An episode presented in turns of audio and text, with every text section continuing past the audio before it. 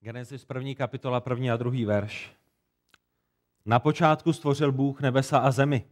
Země byla pustá a prázdná, temnota byla nad hlubinou a duch boží se vznášel nad vodami. A tak, pane Bože, odčenáš i toho dnešního rána. My tě prosíme o to, aby si svým duchem svatým pracoval v našich myslích a v našich srdcech. Prosím tě o to, aby si mě vedl svým duchem svatým a prosím tě za to, aby si tak eh, otvíral srdce každého jednoho z nás, abychom byli pozbuzeni k tomu, že můžeme opravdu tvému slovu věřit od samého začátku.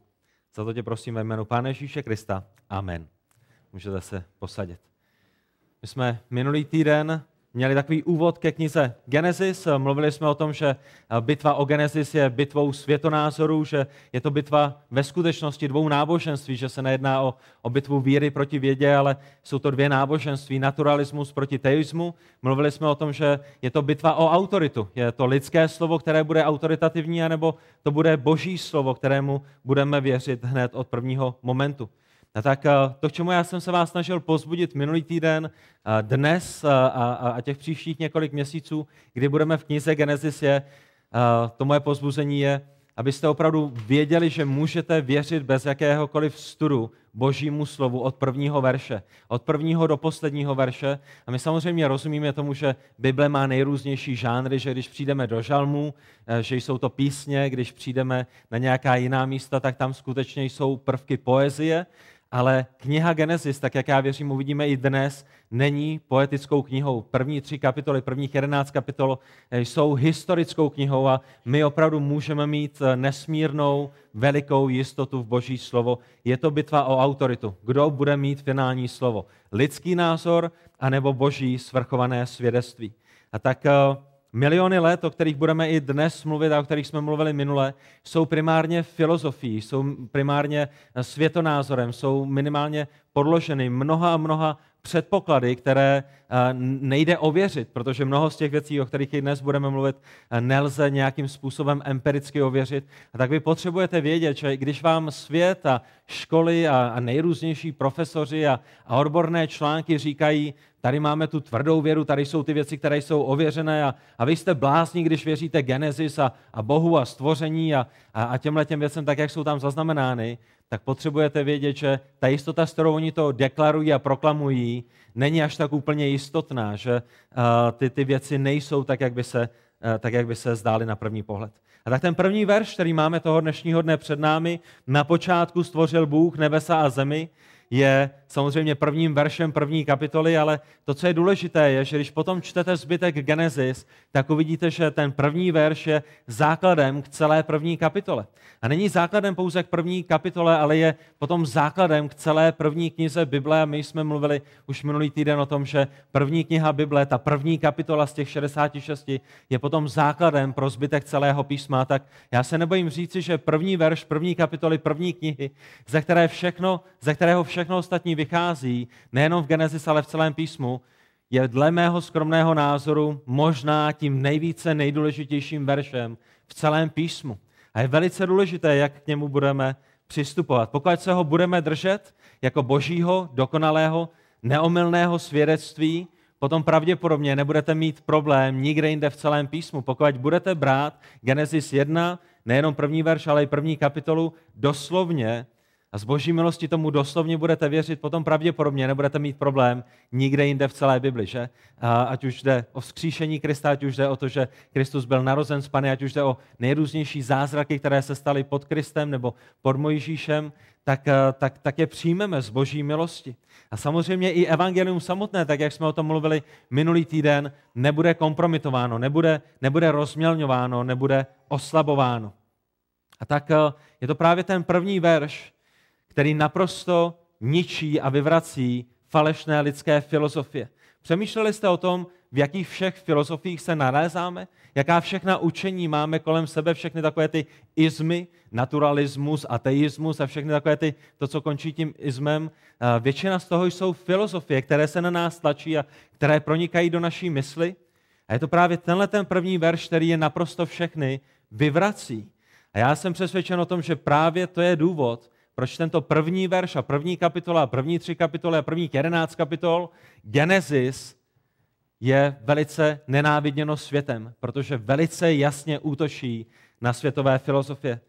Přemýšlejte o tom. Tento první verš vyvrací ateismus, filozofii, která tvrdí, že Bůh neexistuje, protože velice jasně ukazuje, že vesmír byl stvořen Bohem. Na počátku Bůh stvořil nebesa a zemi.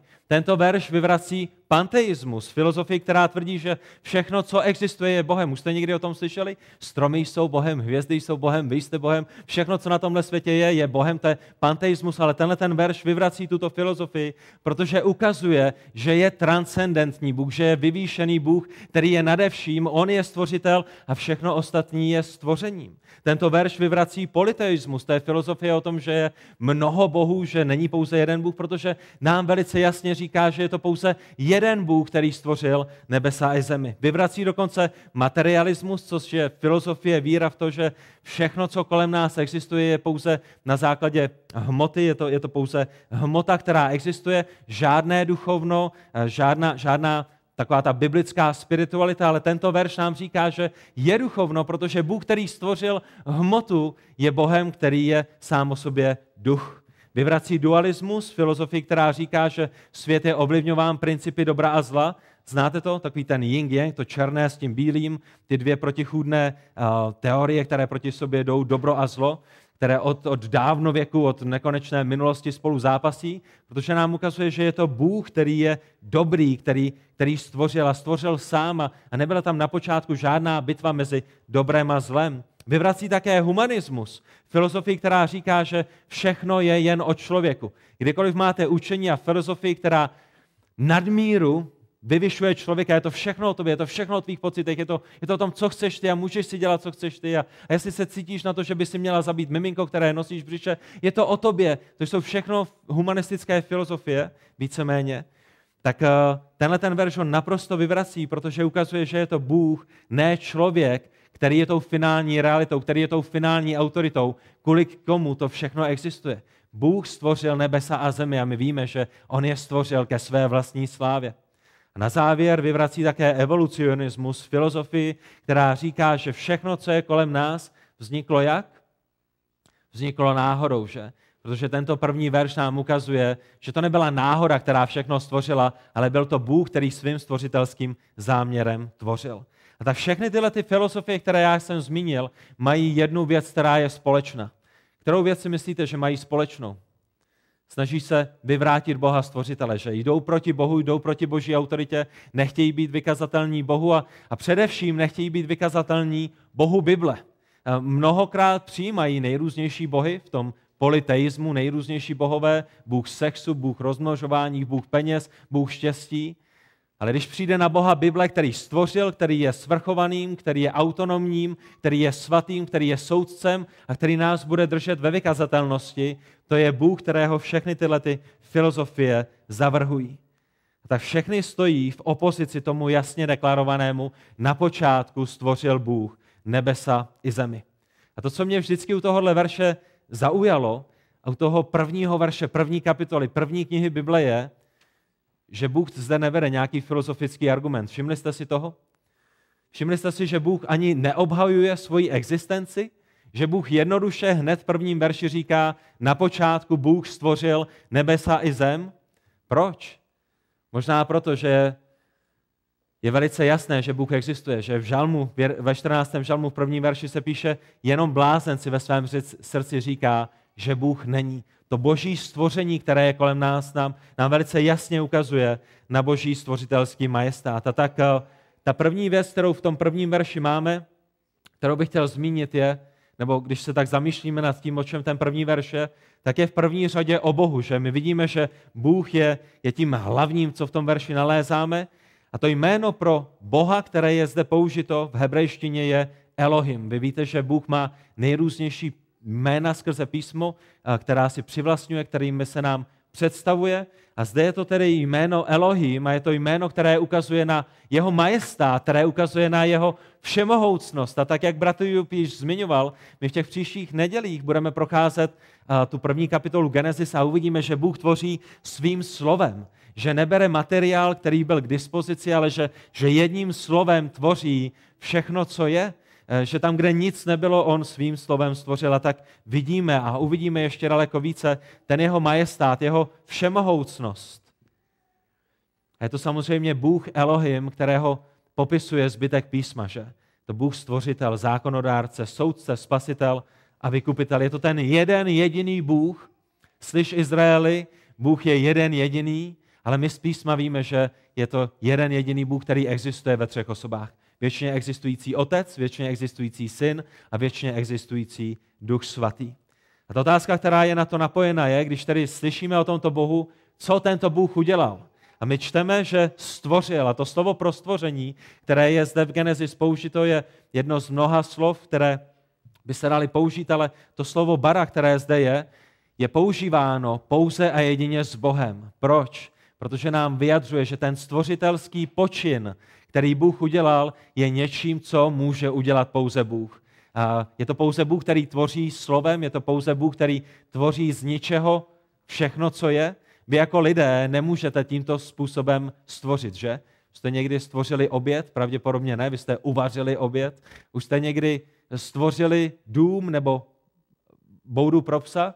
Zajisté, že ne. Vy jste ji vytvořili z materiálu, které již existovaly. A tak eh, toto slovo, které zde máme pro stvoření, nemůže být použito s nikým jiným, než s Bohem, který tvoří tímto jedinečným způsobem. Židům, 11. kapitola, Třetí verš nám říká božím výrokem, božím slovem, božím, boží mocí, božím výrokem, mocí jeho slova byly uspořádány světy. Takže to, co vidíme, nevzniklo z viditelného. Pán Bůh nepoužíval žádný materiál, k tomu, aby, aby stvořil na tom počátku, o kterém se bavíme. A to je něco, co lidé nedokáží. A přátelé, to je něco, co nedokáže žádná náhoda, ať už je sebevětší. To, to, to je něco, co nedokážou miliony a miliardy let. A když se podíváte do historie vědy, tak zjistíte, že tam, kde jsme začínali na milionech a potom miliardě, tak dneska jsme skoro na 20 miliardách. Proč? Protože pro lidi je nelogické a nesmyslné přijmout skutečnost toho, že něco vzniklo náhodou. A ta myšlenka, která se skrývá za evolucí, je, když k tomu přidáme dostatek času, zajisté to bude důvěryhodné. Zajisté, když tomu dáme 20 miliard let, tak nám někdo uvěří, že tento svět vzniknul náhodou, bez božího příčinění a bez jakékoliv vnější, vnější eh, příčiny, kterou, kterou by byl Bůh, pouhou náhodou. Ale miliony ani miliardy let toto nezvládnou. Toto je něco, co zvládne a dokáže pouze majestátní a všemohoucí Bůh. A tak vesmír v tenhle ten moment, v ten první verš, před tím prvním veršem, neexistoval vesmír, neexistovala žádná hmota, neexistoval prostor, neexistoval čas. Existoval pouze trojediný Bůh, který byl dokonale spokojený sám se sebou, který měl dokonalou lásku sám v sobě. Otec, který miloval syna, syn, který miloval otce, duch svatý, který miloval syna i otce. A, a ta jejich láska, která byla v té jejich trojici, toho jednoho jediného Boha, byla dokonalá. Bůh nestvořil, protože se cítil osamocen. Rozumíte tomu? Bůh, Bůh se nikdy necítil osamocen, protože kdyby se cítil osamocen, tak by nebyl dokonalým Bohem a nebyl Bohem. Bůh ani nestvořil kvůli tomu, že potřeboval, aby ho někdo miloval. Bůh ve, své, ve své trojici měl dokonalou lásku sám k sobě. Ale Bůh stvořil, protože chtěl stvořit, protože chtěl zjevit svůj majestát, protože chtěl obdařit nás, lidi, životem a tím, abychom ho poznali a stvořil proto, aby skrze své stvoření byl oslavován. A tak my potom vidíme, co Bůh stvořil. Děti, jestli máte otevřenou Genesis, první kapitolu, první verš, tak eh, dneska dokážete dávat pozor i vy. Co, co je ta první věc, kterou Bůh stvořil, když se podíváte do Genesis? Jakube, víš? Gracie? Stvořil nebesa. První, co čteme, je, že stvořil nebesa a druhé, co čteme, je, že stvořil zemi. A tady, když tam jsou napsána nebesa, tak to, co to znamená je, že stvořil prostor, že my si uvědomujeme, do, té, do tohohle momentu nebyl žádný prostor. Byl jenom Bůh, který existoval, pro nás je to nepochopitelné, protože my jsme omezeni prostorem, my jsme omezeni časem, ale když je zde zmíněno nebesa, tak, eh, tak se tím nemyslí, když se podíváte na nebe, které je modré, a není tím ani myšleno, myšleno vesmír hvězdy, že? Kolikátý den budou stvořeny hvězdy, kolikátý den bude stvořeno slunce, až někdy čtvrtého dne, jestli si dobře pamatuju. To znamená, ta nebesa, o kterých se zde mluví, jsou ve smyslu prostoru, do kterého Bůh bude nyní usazovat všechno, všechno ostatní. A potom čteme, že nestvořil pouze prostor, nestvořil pouze nebesa v tomto smyslu, ale stvořil také hmotu, zemi, stvořil, stvořil zemi, která je hmota, máme zde, máme zde hmotu, takže máme stvořen prostor, máme stvořen čas, který je od toho počátku, máme zde i hmotu. A potom ta otázka, která je s tím spojená a ve které my strávíme zbytek toho dnešního kázání je, kdy to Bůh udělal. Když v prvním verši první kapitoly první knihy čteme, že na počátku Bůh stvořil, tak minimálně mě by strašně zajímalo, kdy to bylo. A ty dva světonázory, které před sebou máte, je, jsou miliardy let, dneska nějakých 17, možná 20 miliard let, anebo to, co říká Bible, tak jak si ukážeme v příštích několika minutách, uh, minutách ne, a možná 45 minutách, uh, několik tisíc let. A to jsou ty dvě náboženství, které tam jsou. To jsou ty dva světonázory, které tam jsou. A oba dva z nich jsou velice dobře, nebo ne, já to musím opravit. Jeden z nich je velice dobře prokazatelný vědecky a druhý vaří z vody a vnáší do vědy spoustu předpokladů, které by tam být neměly. A vy uvidíte ke konci toho kázání, který je který. A tak když je zde řečeno na počátku, tak rozumíme tomu, že se jedná o počátek vesmíru, o počátek času, o počátek prostoru. Nejedná se o počátek boží, protože Bůh je eh, nekonečný, nekonečně do minulosti a nekonečný do budoucnosti. A do tohohle momentu existoval pouze Bůh, který na tom počátku, v ten určitý moment, v tu určitou minutu, v tu určitou hodinu času, který stvořil, stvořil nejprve nebesa, potom zemi a potom skrze ty dny stvoření uvidíme, co dalšího bylo tvořeno. Kdy byl tento počátek? Otázka pro vás, možná otázka i pro děti, kteří už máte ve škole trošku nějaké eh, vědní, vědní obory. Je otázka počátku historickou otázkou, anebo je to otázka, kterou můžeme empiricky ověřit? Když přijde na to, jak se zde vzdal svět, eh, kde jsme se tu vzali, jak, jak vznikl vesmír, je to něco, co budete potřebovat řešit historií, anebo je to něco, co budete potřebovat řešit empiricky v nějaké laboratoři, že se zavřete do laboratoře a budete zkoušet znovu z ničeho stvořit všechno, abyste si to mohli ověřit.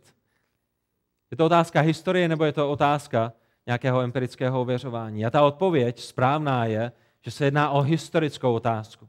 A to, kde svět dnešního dne v tom jeho, v tom jeho úsilí zničit Boha a vytlačit Boha z obrázku je, že bere historické věci, a nebere tu historii, která je s nima spojená, ale snaží se jít do vědy a snaží se empiricky ověřit věci, které empiricky ověřit nejdou. Nikdo z vás, žádný vědec s tím největším PhD, které na světě může být, se nemůže zamknout někde v kanceláři a v laboratoři a udělat ty věci tak, jak byly před tisíci, tisíci lety. Nemůže.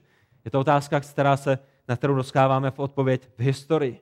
A tak uh, počátek my potřebujeme řešit v oblasti historie, a ne geologickými a jinými měřeními, do kterých lidé mnohokrát přinášejí své předpoklady a své světonázory a všechny ty výsledky z těchto měření jsou již ovlivněny těmi světonázory, že není Bůh, že není žádný eh, nadpřirozený, nadpřirozená síla, která by to nadpřirozeně stvořila a kteří se snaží vyškrtnout Boha z obrázku.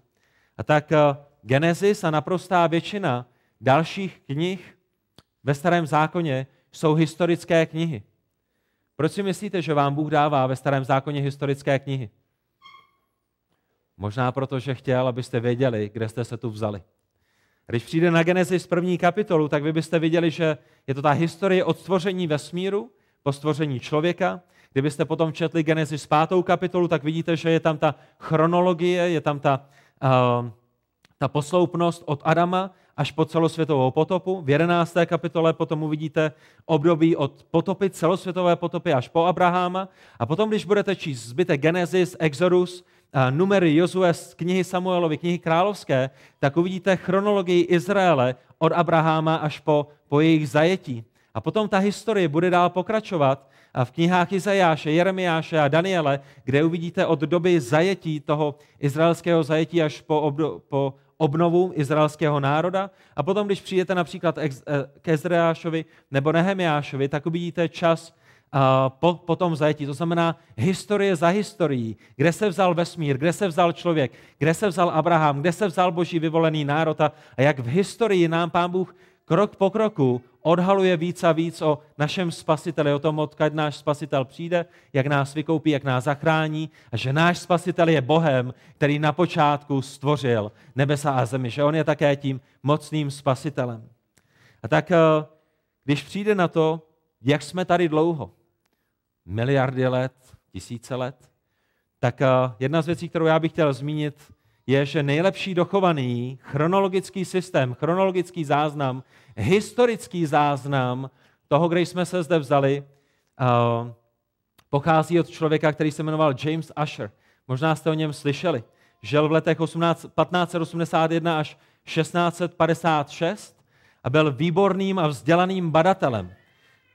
Svět, ve kterém žijete, se vám ho bude pokoušet prezentovat jako pošetilce, jako někoho, kdo neměl pět pohromadě, ale když si uděláte domácí úkol a budete studovat, tak zjistíte, že to byl velice brilantní člověk. A tenhle ten James Asher přišel s tím, že vzal písmo, vzal historii a bral ho doslovně a psal datum za datumem, tak jak nejrůznější uh, lidé se tam obje, objevovali. A kdyby vás jenom zajímalo, jak ta jeho pošetilská práce tohohle člověka, který neměl všech pět pohromadě, vypadala, tak vypadala zhruba takto. Tohle je překlad jeho knihy Historie světa. A víte, kde začíná? Začíná u Adama. Začíná v ráji a potom tam budete mít letopočet za letopočtem s člověkem po člověku, s popisem, kde žili, co dělali, jak šli. A tohle je práce jeho, ze které on dospěl k tomu, že svět byl stvořen 4004 let před naším letopočtem. Ne, že seděl někde u, kávičky ve Starbucksu a filozofoval a, a vycucal si nějaké číslo z rukávu nebo z palce, ale udělal tu práci, bral Bibli doslovně, podíval se na historie a mimochodem i světská historie, sekulární historie vám ukazuje, že historie lidstva, že lidstvo samo je staré pouze několik tisíc let, což, což podporuje to, co my už jsme dávno věděli z písma, ale tohle to je práce badatele, který si dal tu práci a datum za datumem člověka za člověkem eh, skatalogoval a dal ho dohromady. A potom přijdete třeba na židovskou kulturu, která datuje počátek na 3760 před naším letopočtem. Historik, velice známý židovsko-řecký historik Josefus, 5555 let před naším letopočtem, i když tam to zavání tím, že si to vymyslel, když tam máte samé ty pětky, že, že to možná střelil od boku, to je jenom humor. On si to nevymyslel, to je, to je číslo, kterému dospěl. Máte Keplera. Děti, slyšeli jste někdy o Keplerovi? Kdo byl Kepler? Jestli jste o něm nikdy neslyšeli, tak o něm určitě uslyšíte.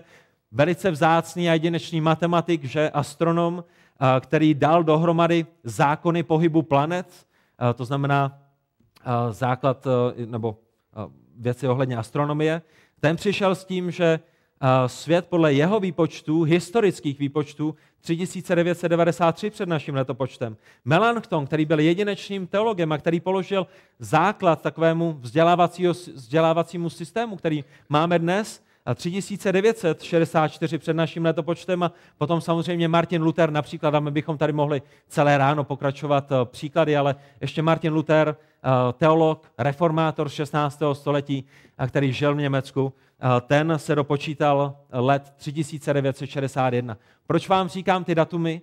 Kvůli tomu, že otázka mladé země, nebo toho, že lidstvo a zem a vesmír jsou tady pouze několik tisíc let, není myšlenkou 21. století, která pochází z kuřimy.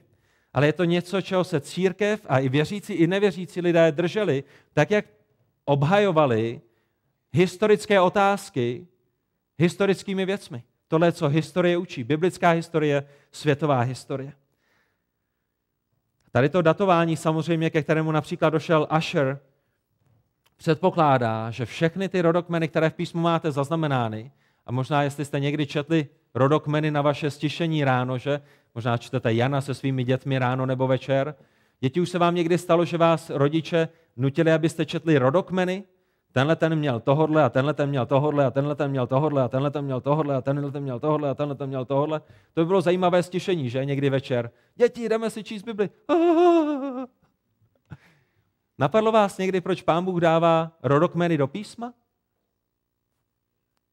Minimálně proto, abychom věděli, že pán Ježíš je potomkem Adama, že on přidal ke svému božství lidství, ale možná taky proto, aby nám pán Bůh řekl, kde jsme se tady vzali, jak dlouho to trvalo, aby nám dal velikou jistotu v tom, že Genesis 1 není pouze nějakou myšlenkou někde na obláčku, ale aby nám dal historické souvislosti. Tohle, jak ty království pokračovaly. Tohle jsou králové, kteří tam byli. Tohle to jsou velekněží, kteří žili v té době. Tohle to, jak se odehrávala celosvětová historie, abyste znovu a znovu a znovu a znovu viděli, že jsou to historické záznamy. A tak uh, i čtení těch genealogií může být velice vzrušující. A pokud máte někdy problém usnout v noci jako já minulý týden, tak si otevřete genealogie a já vám zaručuju, že do tří minut budete, budete spát jako důdek protože je to, je to, je to jedinečný nástroj tady k tomu. A tak eh, my čteme, že na tomto počátku Bůh stvořil nebesa a zemi. A když budeme brát historické věci historicky, tohle to jsou čísla, ke kterým dojdeme. A Bible samotná vám nedá nikde žádný jiný prostor, než v rámci šesti až maximálně deseti tisíci let toho, jak je starý náš vesmír, toho, jak, eh, jak, jak jsme tady dlouho.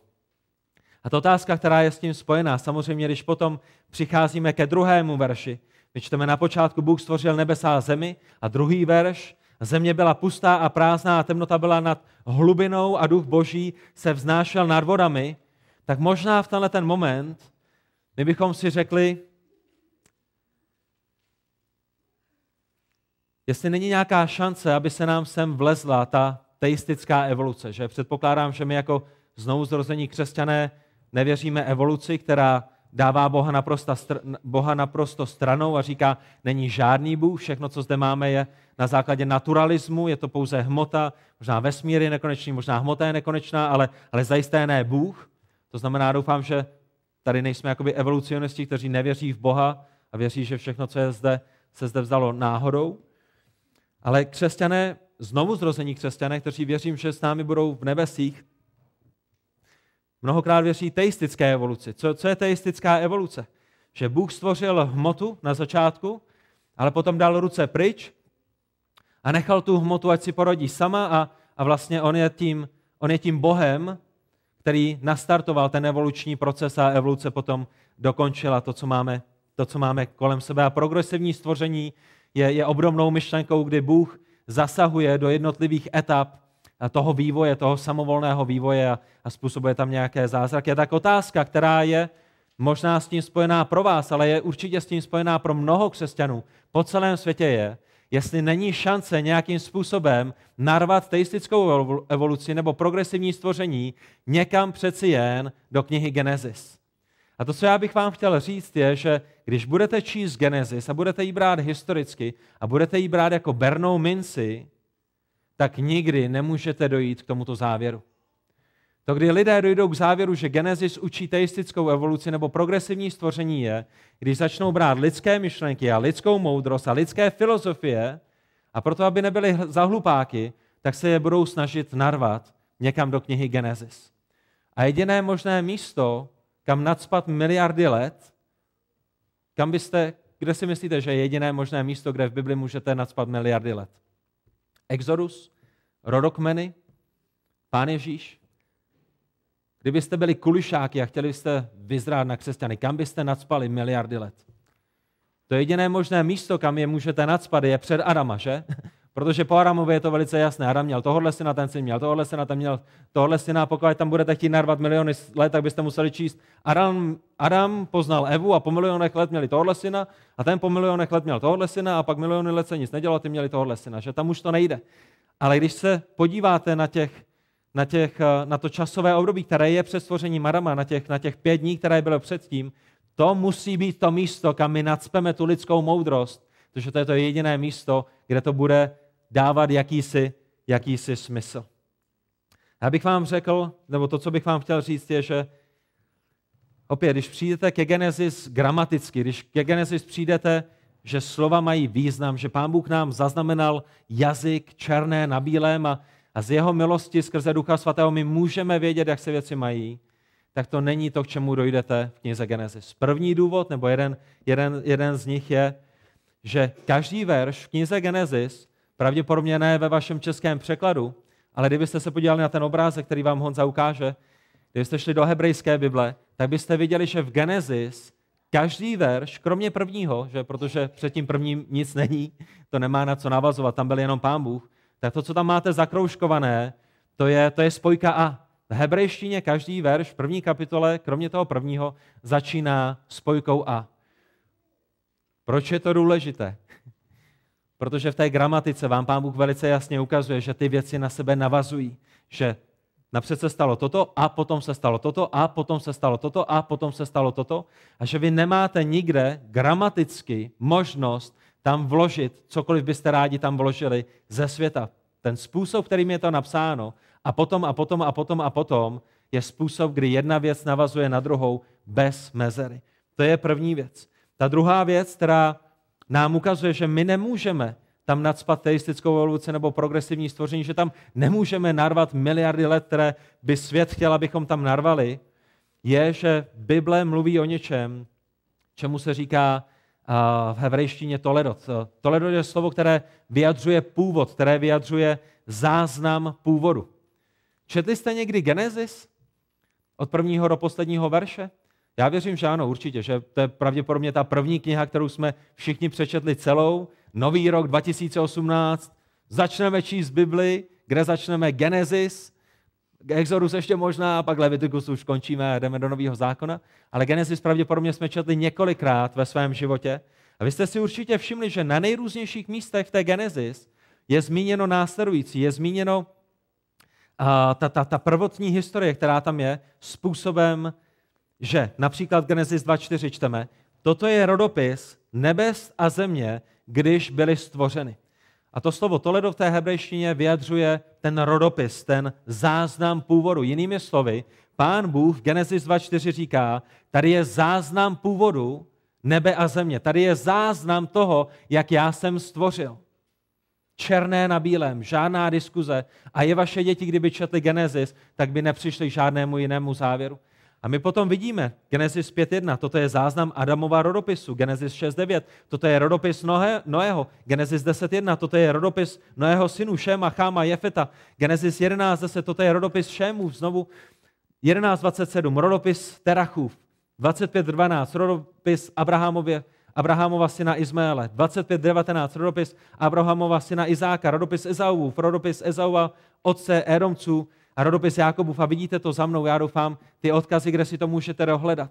Proč je to důležité? Protože první rodopis, který Genesis zmiňuje, který nám Pán Bůh dává ve svém slovu, je rodopis nebe a země, tak, jak byly stvořeny. A pokud chcete smést ze stolu rodopis nebe a země, potom musíte smést ze stolu i těch zbylých deset rodopisů.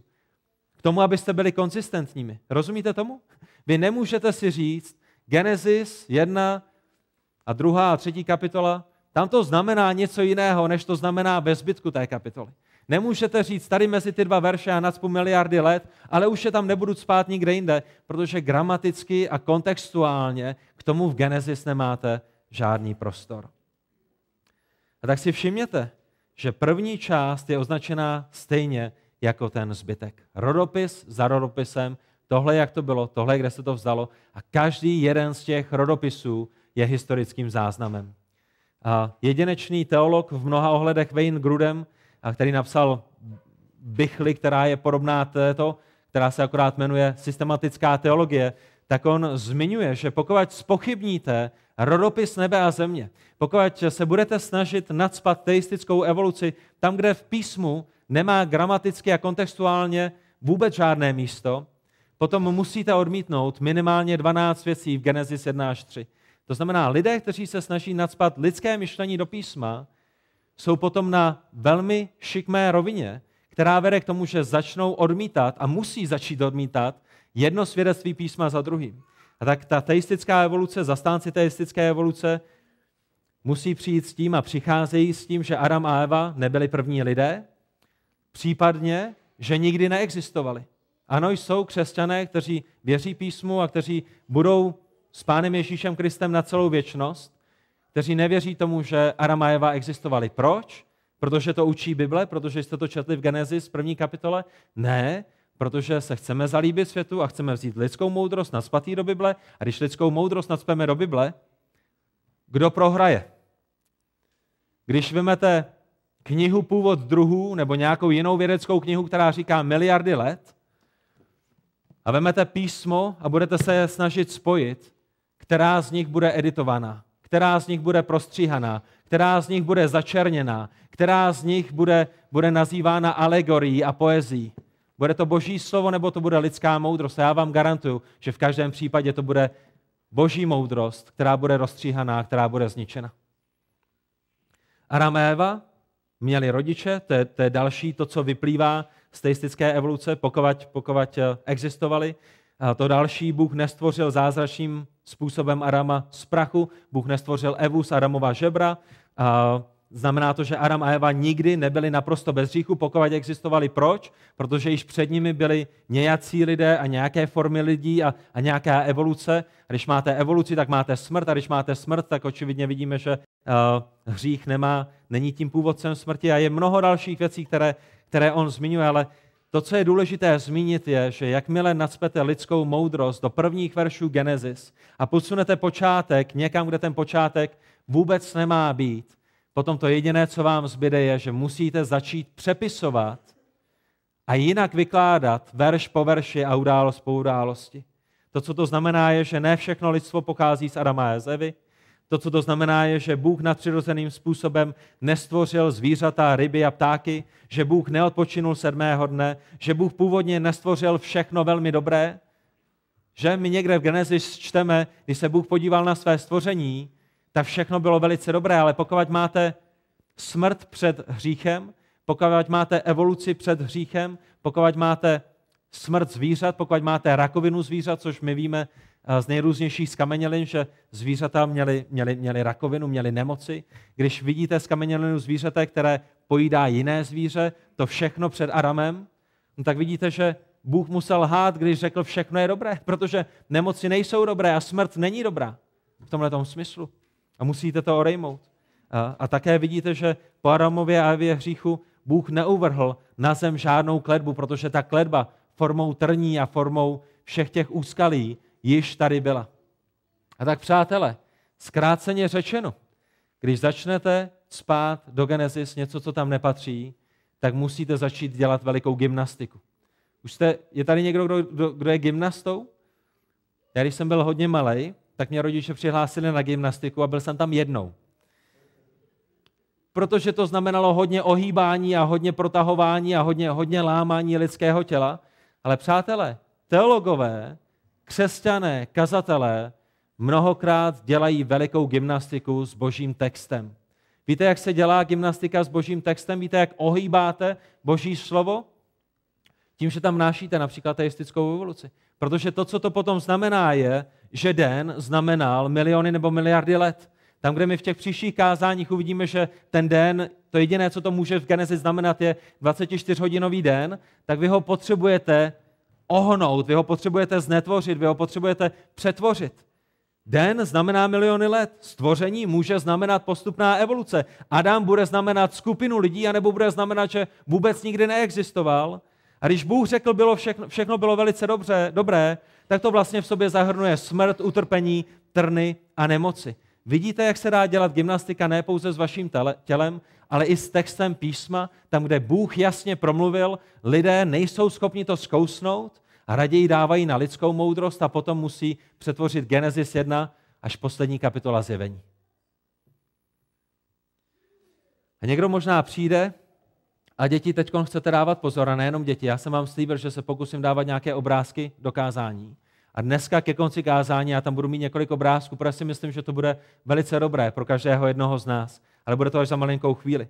Protože někdo možná přijde v tenhle ten moment a řekne, tak jo, kazateli, ty máš tu Bibli, ty máš Genesis, ty mi říkáš, země je stará 6 tisíc let, ale nevím, kdy jsi naposledy otevřel National Geographic, nevím, kdy jsi se naposledy díval do nějakého časopisu odborného, ale my dneska přece víme, že skrze datovací metody Země je stará miliardy let.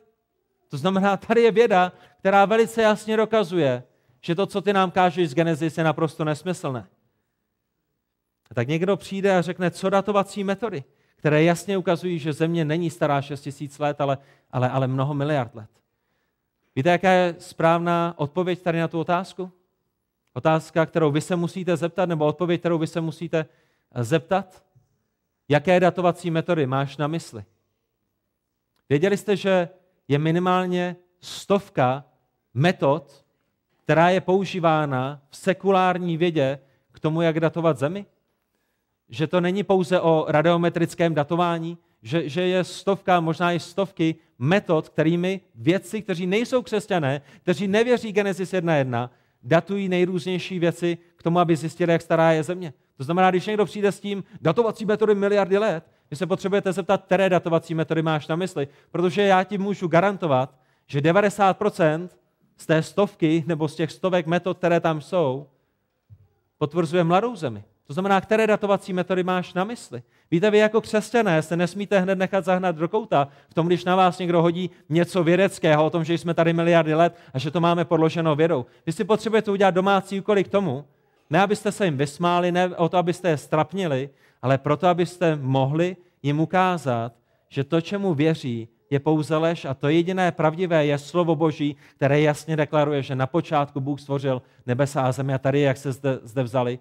A věda, do které nepřicházíme s předpokladem, kterou se nesnažíme ohnout a znetvořit a, a, a, a aby ladila s naším světonázorem, dokazuje ty věci tak, jak je popisuje písmo.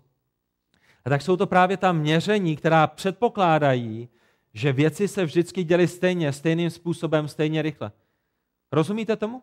Když lidé přijdou a začnou něco měřit, nejrůznějšími formami těch měření, které mají, a my o nich budeme mluvit, tak jeden z předpokladů, které oni do toho vnášejí a který potom zásadně ovlivní výsledek toho měření, je, všechno se vždycky dělo stejným způsobem.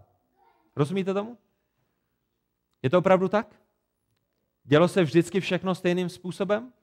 Kdybych tady měl míč a měl jsem před sebou 200-metrovou dráhu, to ne, to bych nedal, a měl jsem před sebou 20-metrovou dráhu a vzal ten míč a hodil ho, tak byste pravděpodobně viděli, že na začátku ten míč valil rychleji a tak, jak dojel k těm 20 metrům, tak už, už valil pomalej. Když vezmete vědce a postavíte ho na konec a on na konci posledních dvou centimetrů změří, míč se pohybuje tou a tou rychlostí. A ta otázka pro ně bude, jak dlouho tady ten míč byl, jak dlouho se ten míč valil. Tak když tam nese předpoklad, ten míč se vždycky valil touto rychlostí, tak dojde k jednomu závěru, než když bude předpokládat, možná se ten míč někdy valil jinou rychlostí. Rozumíte tomu? To znamená, my v dnešní době se díváme na, nějaký časový, na nějaké časové období, my ho změříme, ale my předpokládáme, že celou historii zpětně se věci děly tímto způsobem. Jeden, jeden, jeden, jeden z příkladů. Sůl v oceánech. Věděli jste, že jeden způsob, jak změřit stáří země, sekulární, ne, ne křesťanský, je tím, jak moc slané jsou oceány? Protože vědci předpokládají, že oceány na začátku nebyly slané, dneska změří, jak za rok, jak za deset let ten oceán je více slaný.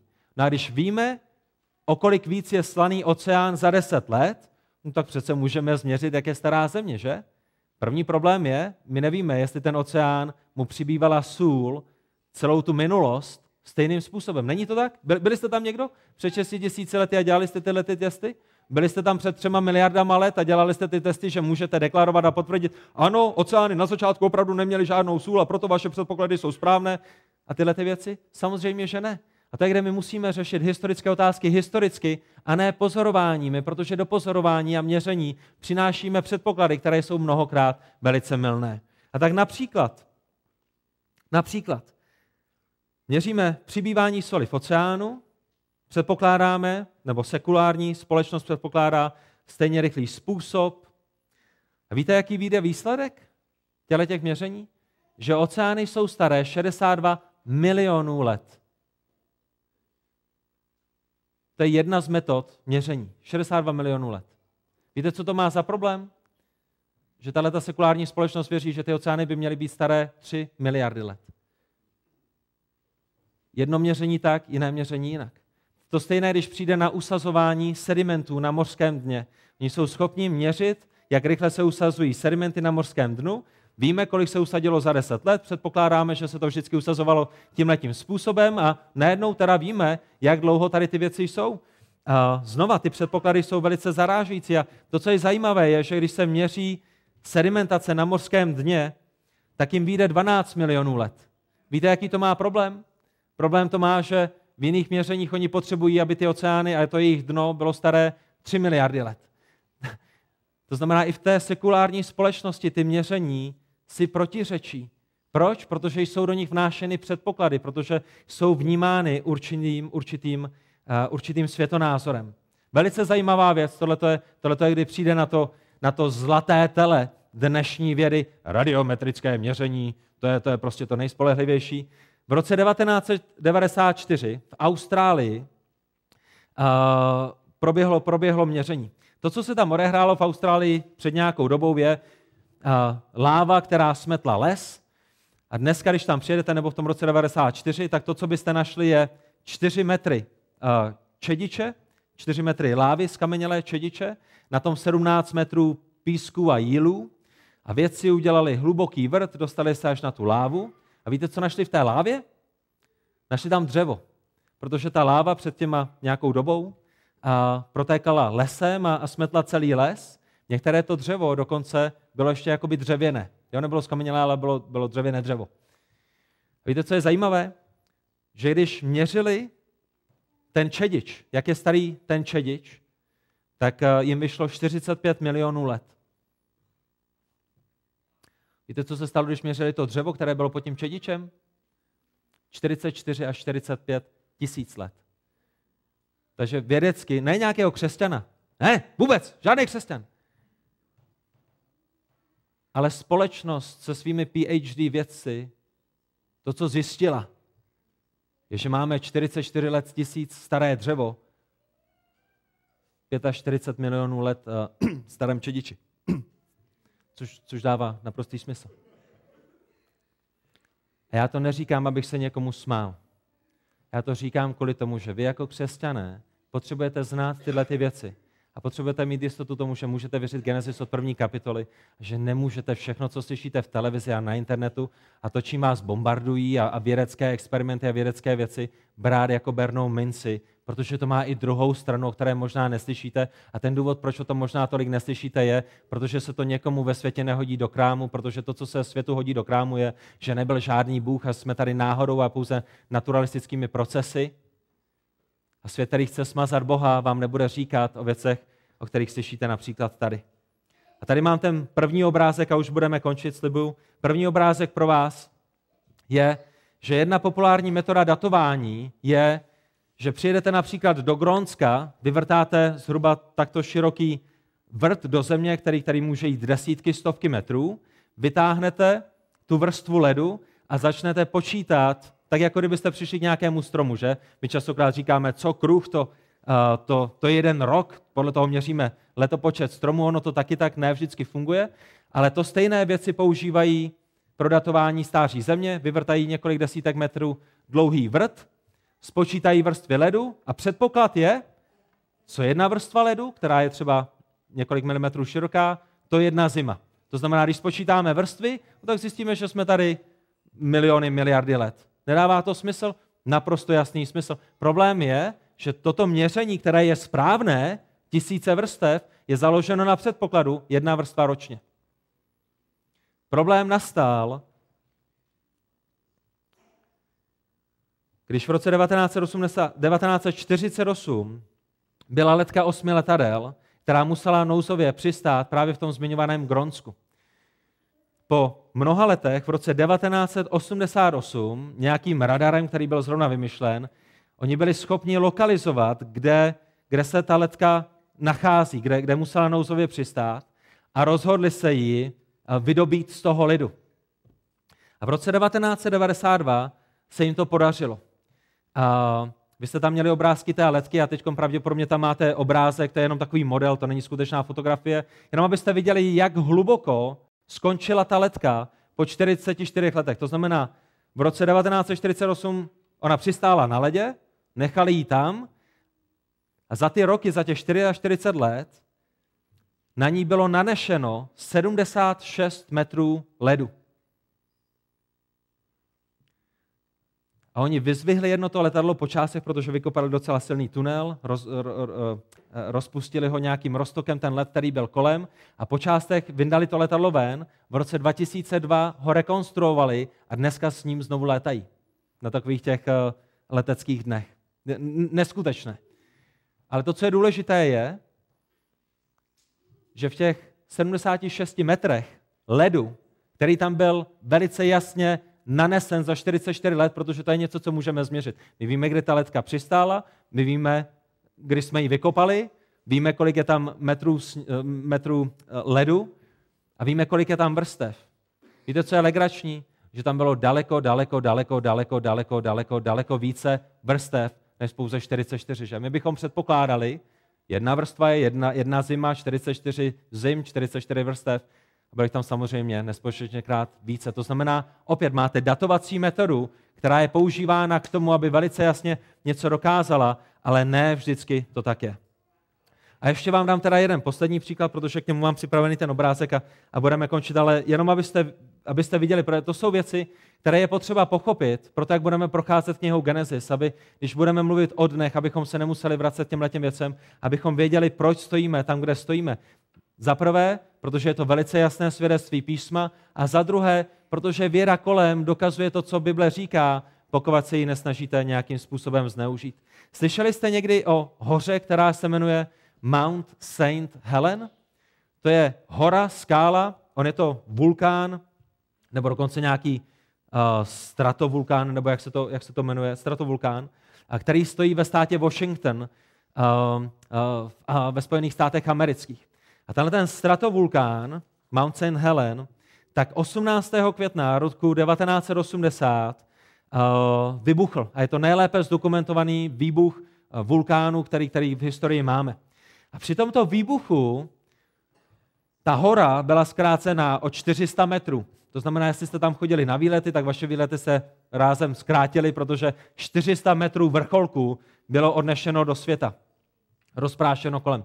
Vy to pravděpodobně máte tam na jednom tom obrázku, jak to vypadalo předtím a jak to vypadá nyní, je to, je to ohromné. A během jediného výbuchu z tělesa této sopky bylo rozmetáno 2,8 miliardů metrů krychlových horniny a za jediný den vědci spočítali, že do atmosféry uniklo 520 milionů tun popílku. Proč je to důležité? Protože tak jako když přijdete k ledu a začnete počítat vrstvy ledu a řeknete tak jedna vrstva tak a tak, tak dneska lidé třeba přijdou do Grand Canyonu nebo přijdou k nějakému jinému útvaru, na kterém jasně vidíte různé, různé vrstvy. A když jedete po D1 nebo po nějaké jiné dálnici, která byla prořízlá horou, tak častokrát uvidíte vrstvy horniny. Že? A ten předpoklad je, co hornina, to nějaké časové období a to časové období muselo trvat tak a tak dlouho. A tak lidi v 17. století, to je, to je kam se to ratuje, když viděli ty vrstvy, tak bez jakýchkoliv měření, čistě filozoficky, začali přicházet s tím, aha, tyhle ty vrstvy nám musí ukazovat miliony a miliony a miliony let, protože to by se nám hodilo k tomu, abychom se zbavili Pána Boha. A tak eh, my dneska měříme vrstvy a tak jako měří let, tak dojdou k nějakým závěrům. Ale víte, co je zajímavé? Že tady na té Mount St. Helen tom její okolí, které, které, které bylo zasaženo do, do stovek a, a tisíců metrů daleko, protože ta katastrofa byla ohromná, tak během tří hodin se navršily tisíce vrstev až do výšky 7,6 metru. To znamená, vědci vám říkají, tisíce vrstev znamenají miliardy let, a pak přijdete v roce 1980 a dneska hoře svaté Heleny, Mount. Helen, a zjistíte 3 hodiny, 7,6 metrů, nějaké sedimentace nějakých usazenin a tisíce a tisíce vrstev. Rozumíte tomu? Teď přemýšlejte o tom. My budeme mluvit o celosvětové potopě, která skutečně byla celosvětová. A budeme mluvit o všech těch vulkánech a erupcích a, a tomu, tomu, co země musela prožít eh, k tomu, aby, aby, aby byla zahalená vodou. Myslíte si, že když přijde na celosvětovou potopu, že celosvětová potopa nezáma, neza, nezamávala složením soli v oceánech? Myslíte si, že celosvětová potopa nemohla zamávat sedimenty, které jsou uložené na oceánských dnech? Myslíte si, že celosvětová potopa nemohla zamávat eh, vrstvami, které máme všude kolem sebe, o kterých si věci myslí, že byly usazovány miliony a miliony let, a o kterých my víme, že je možné je tam naskromážit během tří hodin? A tak, přátelé, to moje pozbuzení toho dnešního rána je, stejné jako minulého, minulý týden, my můžeme věřit knize Genesis od prvního verše, boží slovo je důvěryhodné. A tady je, kde je aplikace pro každého jednoho z vás. Tady to je přesně ten důvod, proč církev nevěří v šestidenní stvoření. Protože někam potřebujeme nadspat miliony let, to je to, co nám svět říká, a my bereme světské slovo, lidské slovo více autoritativně než boží slovo. Je to člověk, který má autoritu nad písmem. Je to člověk, kterému písmo se musí podřídit. Je to, čl- je to lidský výzkum, kterému Bible musí sklonit koleno. A proto mají křesťané problém s šestidenním stvořením. Ne kvůli tomu, že Genesis učí, ne kvůli tomu, že to je gramatika, která tam je, ne kvůli kontextu, který tam je, ale kvůli tomu, abychom se připodobnili světu. Miliony let nevychází z písma, ale jsou do písma vnášeny. A přátelé, pokud máte děti, pokud jste učitelem a pokud někde učíte tyhle ty věci, to, co děláte, pokud máme takovýto přístup k písmu, je, že učíme budoucí generace následujícím. Lidské slovo má daleko větší váhu než boží slovo. Genesis, tam je něco napsáno, ale Davide, Gracie, Aničko, Bohoušku, ne, neberte to doslovně, my víme ze světa, že to je jinak. To je, to je, to je poezie, to je, to je mýtus. Víte, ono první tři kapitoly dětí, to, to, to, to je poezie, to, to tak neberte. Svět nám říká, jak to máme vykládat a, a my, my, my víme, že je to lidské slovo, které je neomylné. A když přijde na toho chudáčka pána Boha, on je omylný, on tam na začátku nebyl, on neví, jak to, jak to, jak to všechno bylo a, a jemu věřit nemůžeme. A přátelé, to je začátek konce. Víte, kde to končí? Jedna z věcí, kde to končí, je, když přijdete na sjezd delegátů BEB České republiky a máte rozhovor o praktikované homosexualitě, jestli je to hřích nebo ne. A jeden kazatel se postaví a řekne vám, bratři, neměli bychom být tak rychlými k tomu, aby jsme říkali, co Bible o těchto věcech říká. Protože věda v dnešní době teprve začíná objevovat, proč jsou lidé homosexuálové a proč mají homosexuální jednání. A měli bychom počkat na nejnovější výsledky k tomu, abychom řekli, co Bible o těchto věcech říká. A to je téměř doslovná citace z minulého sjezdu delegátu. A vy si typněte, jestli ten bratr kazatel věří Genesis doslovně, anebo jestli ji bere jako poezii nebo jako nějaký mýtus. My máme zodpovědnost nejenom za sebe, ale i za to, co učíme naše děti. Pokud naše děti učíme tomu, že nemusí Genesis věřit od prvního verše, že je to lidské slovo, které je důležitější, kam si myslíte, že si půjdou pro radu, když přijde na manželství, když přijde na potrat, když přijde na homosexuální jednání, když přijde na eutanázi? Myslíte si, že opravdu je to lepší způsob, kterým evangelizovat vaše neznovu zrozené přátele? Že? O, my nechceme být ve světě za hlupáky, kdo by poslouchal evangelium. Zbláznili jste se? Opravdu si myslíte, že můžete přijít za někým ve světě a říct mu, Ježíš je jediná cesta k Bohu, Ježíš je boží syn, narozen z Pany, který třetího dne stal z mrtvých?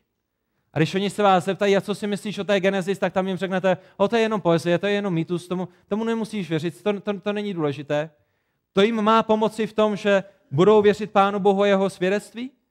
Když uvidí vás, kteří nevěříte Bohu v první kapitole, tak vy si opravdu myslíte, že oni budou věřit Bohu v daleko důležitějších věcech, než je stvoření? A to je otázka jejich spasení? Opravdu? Opravdu si myslíte, že když uděláte kompromis v prvním verši, že oni pak nebudou mít problém s tím, že se pán Ježíš vrátí na bílém koni, nebo že byl třetího dne vzkříšen z mrtvých?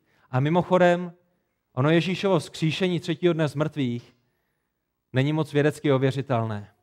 A když se zeptáte jakéhokoliv sekulárního vědce, tak vám pravděpodobně řekne, že je to pouze báchorka pro malé děti, stejně tak, jako to vaše stvoření v Genesis 1. A tak přemýšlejme o těchto věcech, protože jsou velice důležité a jsou základem Evangelia. A tak, pane Bože, prosím tě o to, aby ty informace, které tady dnes zazněly, aby ty si je použil v našich životech, aby byly k našemu pozbuzení a k pozbuzení našich dětí. Pane Bože, dej, ať eh, v tom tlaku škol a vzdělání a té filozofie a falešného náboženství a lží, které jsou tam venku, abychom dokázali obstát, abychom měli odpovědi pro naše děti, které budou v první řadě biblické, potom abychom jim dokázali odpovědět i z písma, abychom mohli stát na tom tvém neotřesitelném základu, který ty si nám zjevil od Genesis první kapitoly prvního verše. Amen.